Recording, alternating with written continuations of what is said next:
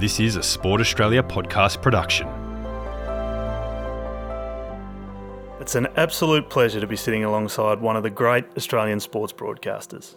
To many, his voice is the soundtrack of Australia's greatest triumphs and failures on cricket grounds here and all over the world. In almost half a century of broadcasting with the ABC, he is synonymous with the Australian summer. And now he is the 19th recipient of the Sport Australia Lifetime Achievement Award for Sports Journalism. We're here, we've been welcomed into his lovely home here in Sydney's eastern suburbs, along with his budgies, his pet budgies. Jim Maxwell, congratulations. I'm um, very um, sort of surprised, overwhelmed, and, and uh, all of the things that happen when. Uh, uh, something like this occurs. So uh, it's Marjorie and Albert, by the way, over there who are making the noise in the background that might add something to the conversation as we go. But um, well, thank you very much for uh, the the honour and the recognition. And there's a, a wonderful list of uh, sporting people involved in this over the last 19, 20 years. So um, yeah, it's um, it's a great honour to be uh, told of this award. Thank you. It isn't your first award, uh, clearly, Jim, and it, and it won't be your last. Um, how were you told? How did it come about, the, this news? Yes, it was a phone call from Steve Moneghetti, and uh, we had a very pleasant chat about everything under the sun. And then he told me that uh, I was the recipient of this prestigious award. Okay, 48 years behind the microphone, Jim. Over 300 test matches, not out. Uh, did the young Jim Maxwell ever dream that all of this was possible? He had a dream, but maybe it was a fantasy in those days. Uh, when I was at school, I had an idea, an inkling that being involved somehow in the game of cricket, other than playing, because I wasn't good enough to be playing at that uh, top level, um, was perhaps achievable. I was writing a cricket magazine at school. Uh, and uh, I had quizzes and crosswords. I was also a bookmaker, but that's a, an, another career that I, I didn't embark on. Um, and uh, from there, even before I left school, I was applying for a job in the ABC as a trainee. And funnily enough, the person who got that job was also at my school um, and had done his uh, degree at university, a very good all round sportsman and a lovely fellow who taught me a lot about broadcasting, uh, Peter Meares. So that was the first crack I had at it, and uh, and it went on from there at, various intervals in the next few years before eventually I, I got in the front door. Yeah, you, you, you first signed as a cadet in 1973 at the ABC, but it, it wasn't all smooth sailing early on, was it?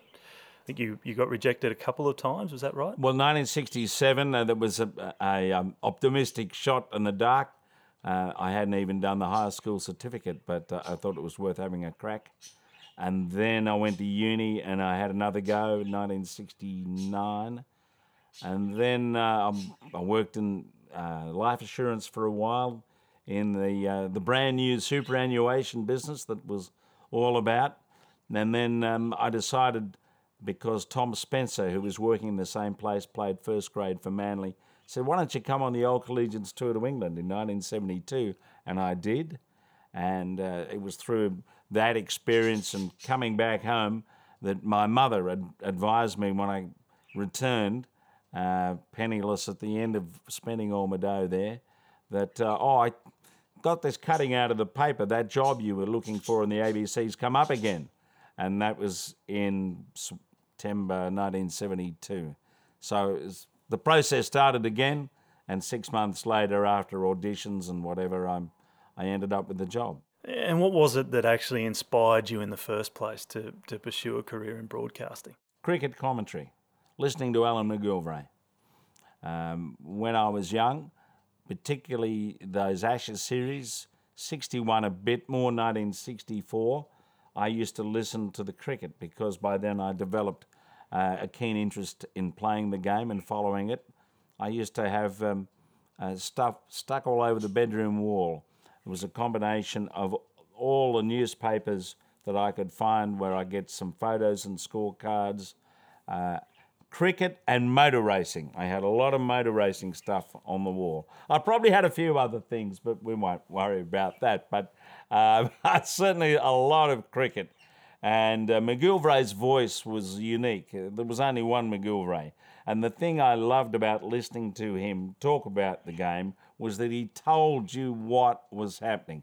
All the other guys were colourful, uh, they were lyrical and poetic and, and whatever, but they didn't give you the nitty gritty. And McGilvray always did that.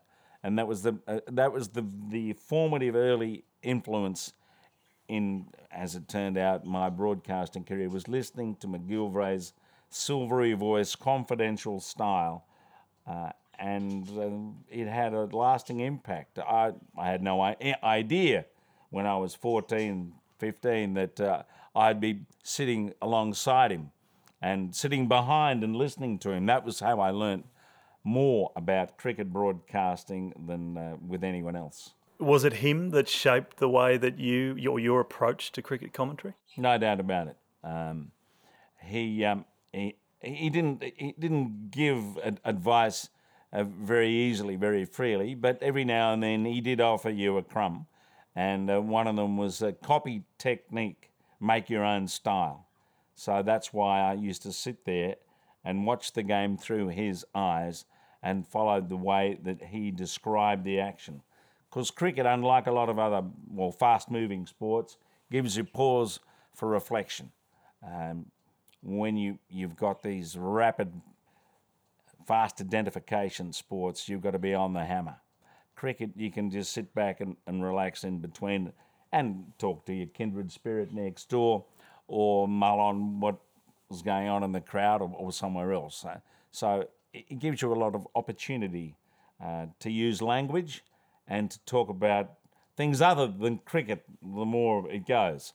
It wasn't that in the early days, you had to concentrate and be disciplined, and that was drummed into you that uh, to give the score, describe the field, very formal. And, and that was the McGilvray style, and it was very, very effective. Uh, and he had a, a, lot of people listening. As he used to say, uh, a lot of people tell me that they love listening to the cricket, even though they don't know a damn thing about the game, because it's just a friend on the radio, which is the delightful intimacy of radio. So it has been a career in, in, in which has spanned the World Series cricket split, uh, the coming of professionalism for cricket. There's been rebel tours, T20 cricket's come along. You've seen the, the complete transformation of the game in, in your time in watching it and covering it. How have you seen the evolution of commentary over that same period? Well, you always like to think that things improve. And I think for the listeners, I think what they're hearing now uh, is a, a, lot more uh, enjoyable than my memory of it back in, in, in those years when it was, was pretty much inside the church. You know, it was strictly on the game as it was happening. And that's how we were taught. I, I think perhaps in keeping with the way we lead our lives and uh, enjoy our social discourse, it's loosened up a lot. It's become more conversational. And hopefully, we haven't got too far away from the essentials of giving the score on the scoreboard. And I don't, I don't think, uh, as a rule, we have on, on, on the radio. Um, so I think it's changed for the best. No, the game's changed too. The players are more athletic and prepared than they were. The, the game's generally more entertaining. Uh, not just the T20 stuff, the frolics, uh, but Test cricket is more combative and challenging and good to watch than perhaps it was in, in my young days when people were reluctant to take a risk and sat back a bit and waited for something to occur. So I think the the style of commentary has moved with the reshaping of the game. The game has evolved. And let's face it, there are very few sports that are as diverse, as varied as cricket. When you look through Test match cricket, a one day cricket, T20, T10s around there, uh, there are all sorts of different styles and looks and moods to the game of cricket that very few other sports uh, can replicate. So um, that's another reason I think cricket's so good.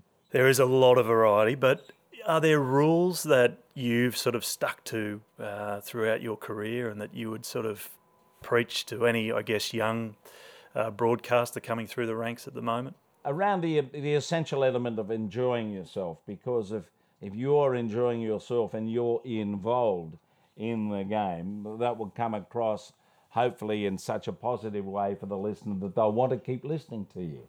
Uh, I think you need to have some sense of anticipation of events to keep people interested in what's going on when it gets a bit quiet, as, as cricket can, because it has all these moods. Um, but I, I think essentially, you know, the respect for the game, for the people who are playing. Um, but the big thing to remember, it is a game. It is a game. So whenever things get a little bit serious on a particular topic, uh, you always have to come back to that.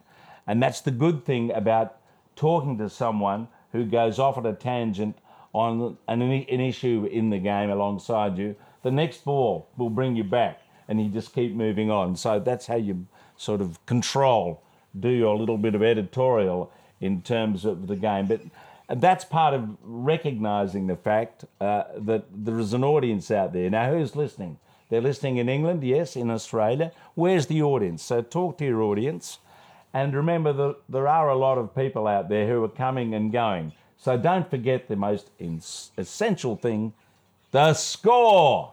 Please don't forget on radio to give the score. It's the one thing that really gets up my goat when I'm listening to other people and when I'm in the car or somewhere else. That every now and then they, they lapse into a discussion about this or that um, and get away from what's going on in the middle and don't give the score. So uh, yeah, that's my sort of re- reflection without going too hard on it uh, for all cricket commentators. Uh, you, you, have also written a stack of cricket books, uh, but only one of those could really be considered the Bible uh, of the Australian summer, and that is the ABC Cricket Magazine. Was that your biggest passion project outside of the commentary? Well, I, I used to buy it, of course, when I was young, two and six, whatever it cost back in those days. And uh, Alan McGilvray was the, the editor after uh, Johnny Moyes. And you also need to remember that this is a magazine that started in the 1930s around the synthetic broadcasts as a guide to the broadcast. So it developed, evolved from that into what it's become. Uh, and it's probably the longest running cricket publication in Australia. So it's got some history and tradition, and there are a lot of collectors out there. So I was doing bits and pieces for McGilvray when I first joined the ABC, and then uh, eventually he passed the, the baton on, and I was lucky enough to pick it up um, back in the 80s. And uh, the, the idea really from there on has, has been to try and introduce a, a bit more quality writing in the publication, but stick to the basics of uh, having enough statistics in there and pen portraits, the field. Yep, that's the one permanent thing, the field placing. That's been there forever. We've stuck with that. So, um, uh, the quality of the production of the magazine it just keeps improving, and I'm very grateful to the ABC and those that have come on board from various organisations outside the ABC to uh, edit and, and publish it. Uh, that it's survived because it's pretty hard, uh, as a lot of people out there would know, for magazines like that to survive in a in a market where everyone's online. Well, Jim, you've also had the pleasure of working alongside many great cricketers and commentators all over the world. Is there anyone that you've particularly enjoyed working with? Well, Peter, the late Peter Roebuck, uh, enjoyed his company enormously. Uh, I was I was involved with a few other colleagues in getting him on the ABC many years ago, and he he brought some uh, dimension and knowledge, intellect uh, to cricket broadcasting that we hadn't had before, and the combination at that time of Peter Roebuck and Kerry O'Keeffe's uh, quick wit, observational humour, I think made it one of the most in, enjoyable periods for me, if not for those who are listening, uh, that the ABC has, has put out on, on the radio. So those two would stand out. And um, on the other other side, I, have got to say, uh, although uh, he does polarise the audience. Geoffrey Boycott's been a, a lot of fun uh, to broadcast with. And um, with Michael Vaughan and, and then Vic Marks, Mike Selvey going back. We've had a lot of fun in that Test match special box with uh, those expert commentators around, uh, obviously, Jonathan Agnew, Henry Blofeld, Chris Martin Jenkins, a lot of a, a very, very good broadcasters. And, and uh, I probably I probably learned more about how to relax as a cricket commentator by working with them, going back to Brian Johnston in the 80s, uh, than with, uh, with anyone else.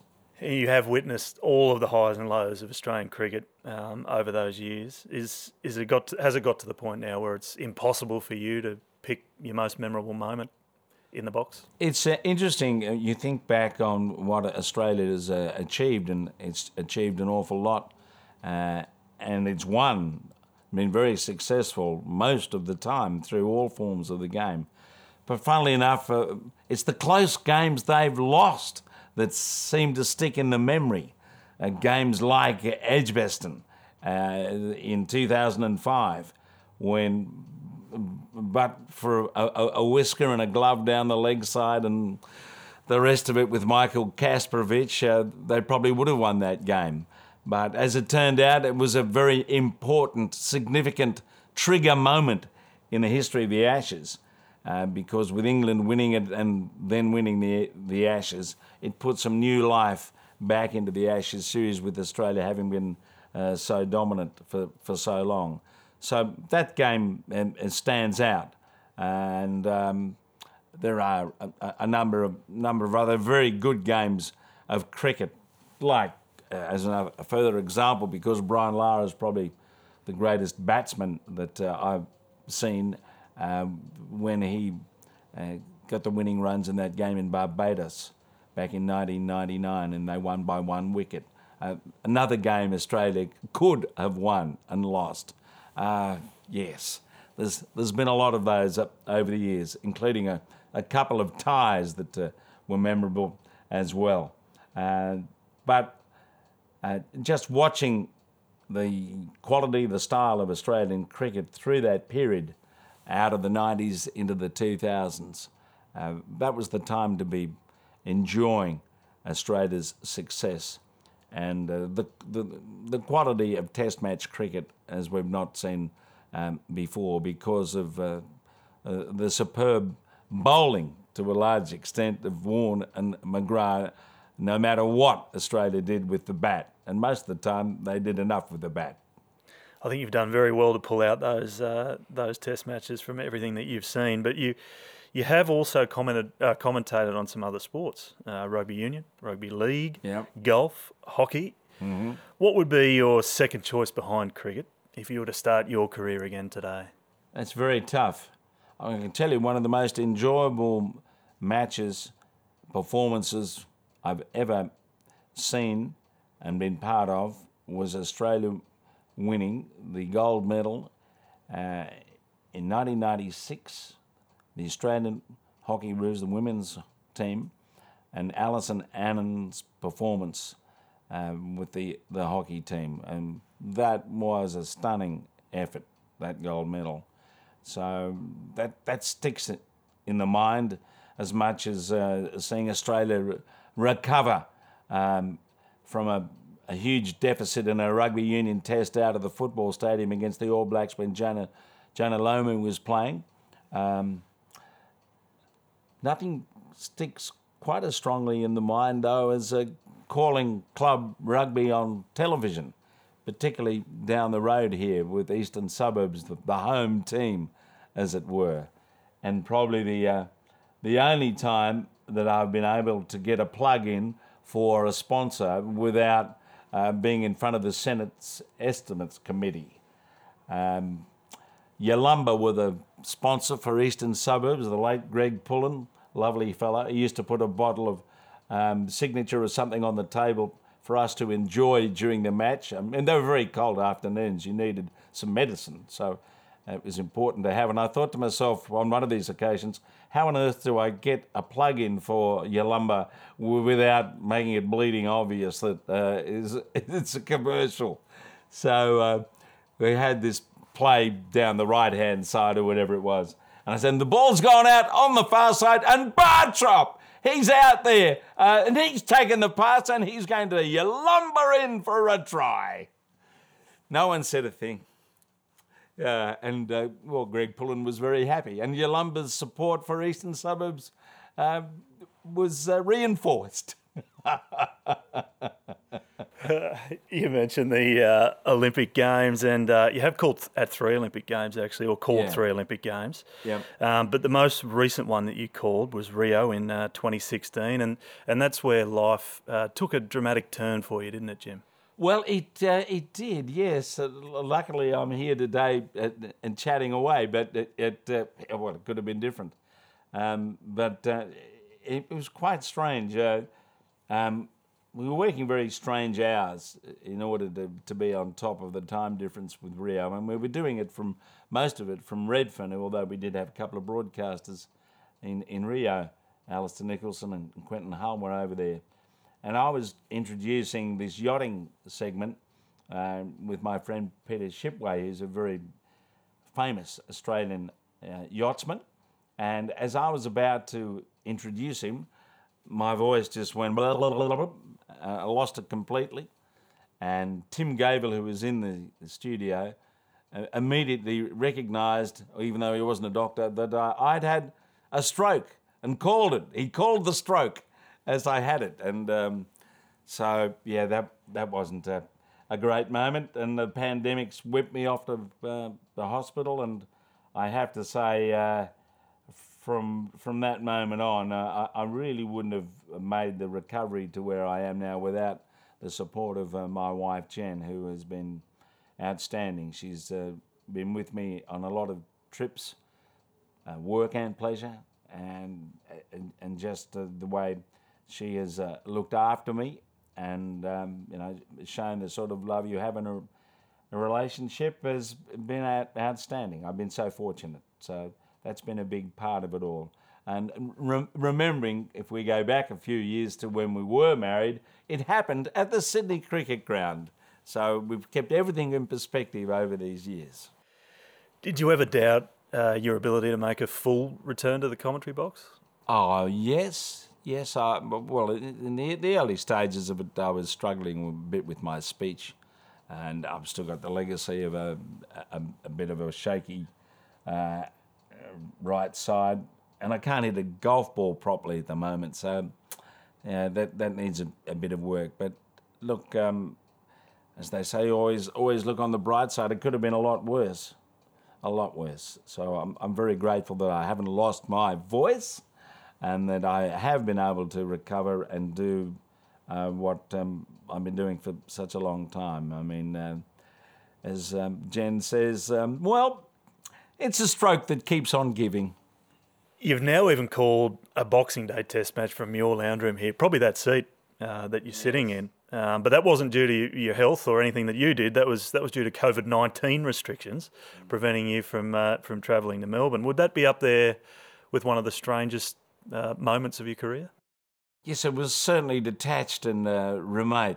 It, it wasn't as good as being there, nor was perhaps being at Redfern, where we did a remote call of that thrilling test match that India played and, and won so well in Brisbane recently. But look, in all these things, um, and perhaps the experience of being in the subcontinent, where uh, to lose uh, patience is to lose the battle, as has been said by a number of other people. So you adjust. You just have to adjust. Whatever you're confronted with, just adjust and get on with it. That's fantastic advice. Uh, what what do you feel has been the you know the secret behind your longevity? The fact that the A- ABC has, has stuck with me as much as I've stuck with them, I suppose, over these years. Uh, and uh, I've had the opportunity to do what I've enjoyed, and it seems as though other people have enjoyed it too. Uh, so, yeah, um, there's something a, a little tenacious about it all, but a kind of fulfillment, a sense of enjoyment, and the fact that. Uh, 99% it seems of those who are listening are, are enjoying it has uh, sustained me. And the more so having had uh, this stroke and, and recovering from it. So just the support of so many people, either in a commentary box, the management level of the ABC and the BBC, but uh, as, essentially at the end of the day, it's the people who are listening. Um, that's the best feedback you can get. It's from the bloke who walks across the road in the middle of nowhere, and it's happened to me, fortunately, a few times. It's, I just wanted to say how much I enjoyed listening to the cricket from England.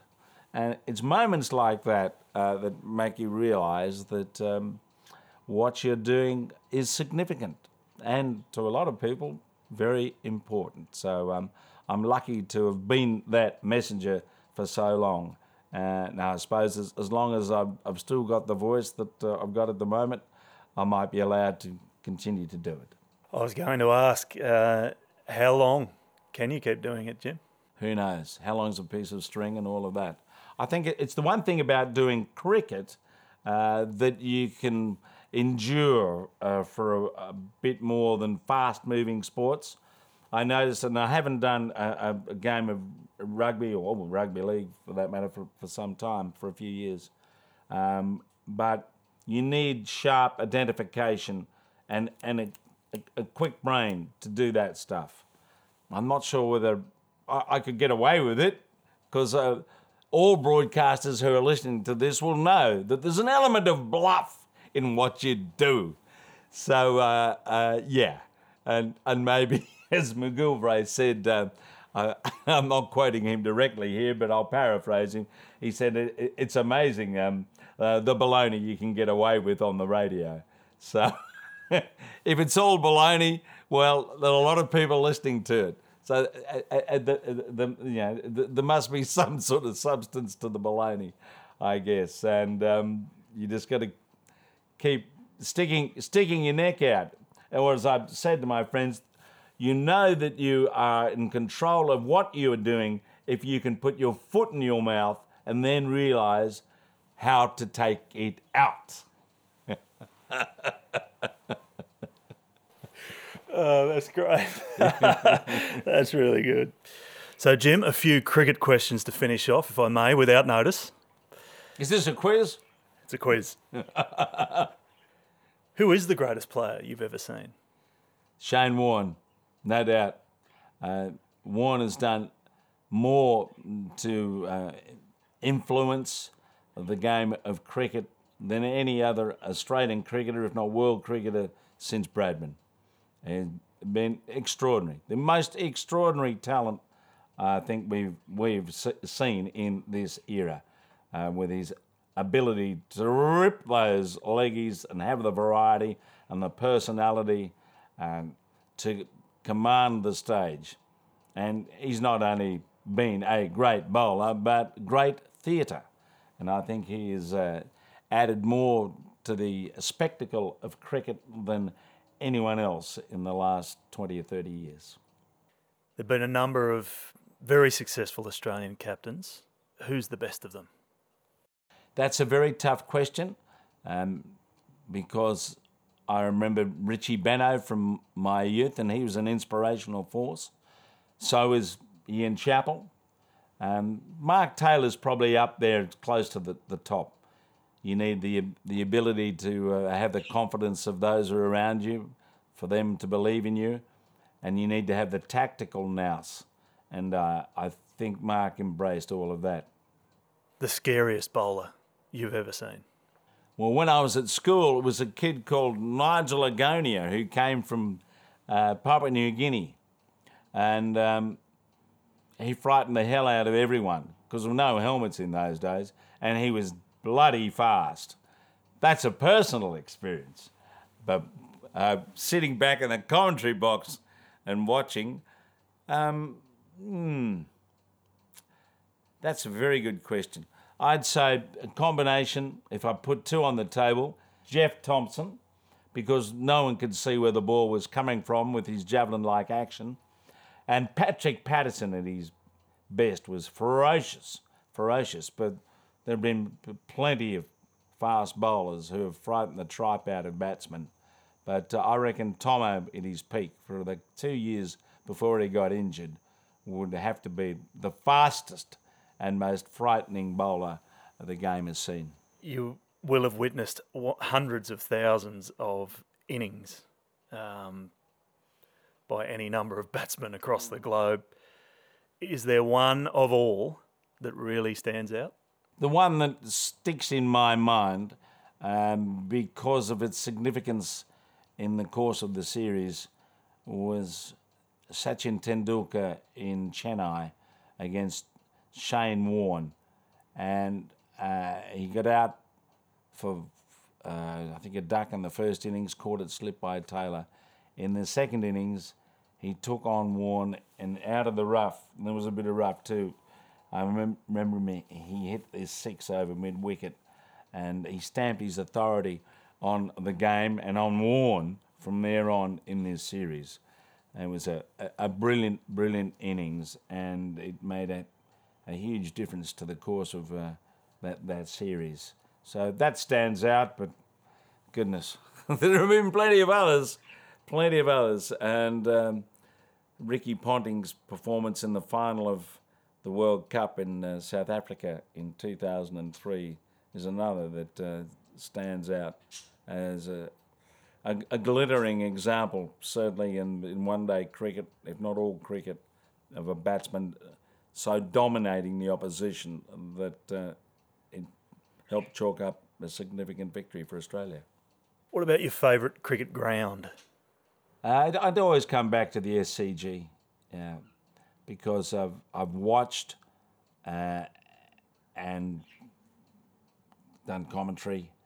We actually even played on the ground, fortunately enough, once or twice at a slightly lower level than the Stars. But uh, the thing with the SCG is that, unlike any other ground in Australia, uh, you have the members and the, the ladies' stands, and in the members' stand, you've got those two dressing rooms. Now, those dressing rooms are hallowed places you can go in there, not just as an Australian player, but as Joe Blow if you're able to on a tour or whatever, and take a seat where W.G. Grace sat at one end of the pavilion or Don Bradman at the other. There's no other cricket ground in Australia that has that uh, special historical significance that the SCG has. So that's why, to me, it is the, the, the number one ground in Australia, probably the world, but Lord's Lord's is certainly special too. But now the SCG, that's the home of cricket. And this is probably going to be the hardest one to answer for you, but who is the best cricket commentator? Alive or dead, as, as, the uh, riposte to that goes. Well, McGilvray uh, was the best on radio, and Richie Benaud was the best on television. I mean, after that, there are a lot of very good commentators. My colleague from England, Jonathan Agnew, and we're very fortunate in the ABC to have a, a number of excellent commentators. And um, yeah, I, I think it's it's a bit hard to define. And the person whose company I, have enjoyed enormously when we've had the chance to work together is Harsha Bhogle from India, who, as an all rounder, uh, is without, without peer, whether he's talking about the game or the influence of the game on our society. Uh, Harsh is number one. Um, and, you know, in the, in the, same breath, I talked about Roebuck and O'Keeffe and my old pal well, Mike Coward, wonderful person to have talking about the game of cricket with his passionate knowledge of the game. So it's a strong list. And uh, at the, time, at the same time as I say that, I think, uh, without doubt, the best all-round sports commentator who was excellent on the radio and it's just as good uh, on TV is my old pal from Melbourne, Tim Lane. Last question for you, Jim. Why is cricket better on the radio than it is on television? Because it's kind of seamless on radio, right? And you don't have to be concentrating on a screen to follow it. And you can enjoy the lyricism of the commentator's diction and description of the game. And uh, the, that's more and more the case in this country, it seems, with people in the middle of summer who are, who are out and about in a car, on a harvester, in a truck on the beach. They need the radio. And it's very soothing, gratifying, and quite intimate too to have this person talking to you about the unfolding drama of an unscripted drama that's taking place. So it's just so much more fun than, than TV, which, as uh, Brian Johnston said years ago, television commentary. There's a bus coming down the road. What am I going to say? Oh, there's a bus coming down the road. So that's why radio is so good. It takes you to a place that you, you you're not at, so to speak. Well, Jim Maxwell, congratulations on being the latest recipient of the Sport Australia Lifetime Achievement Award in Sports Journalism, and thanks for welcoming us today into your lovely home. It's been a real honour. Well, thank you for listening, and uh, I say that to, to, to you, Michael, and to everyone. And uh, I hope that you enjoy the continuation of listening to cricket on the radio, one of the unique sounds in the world.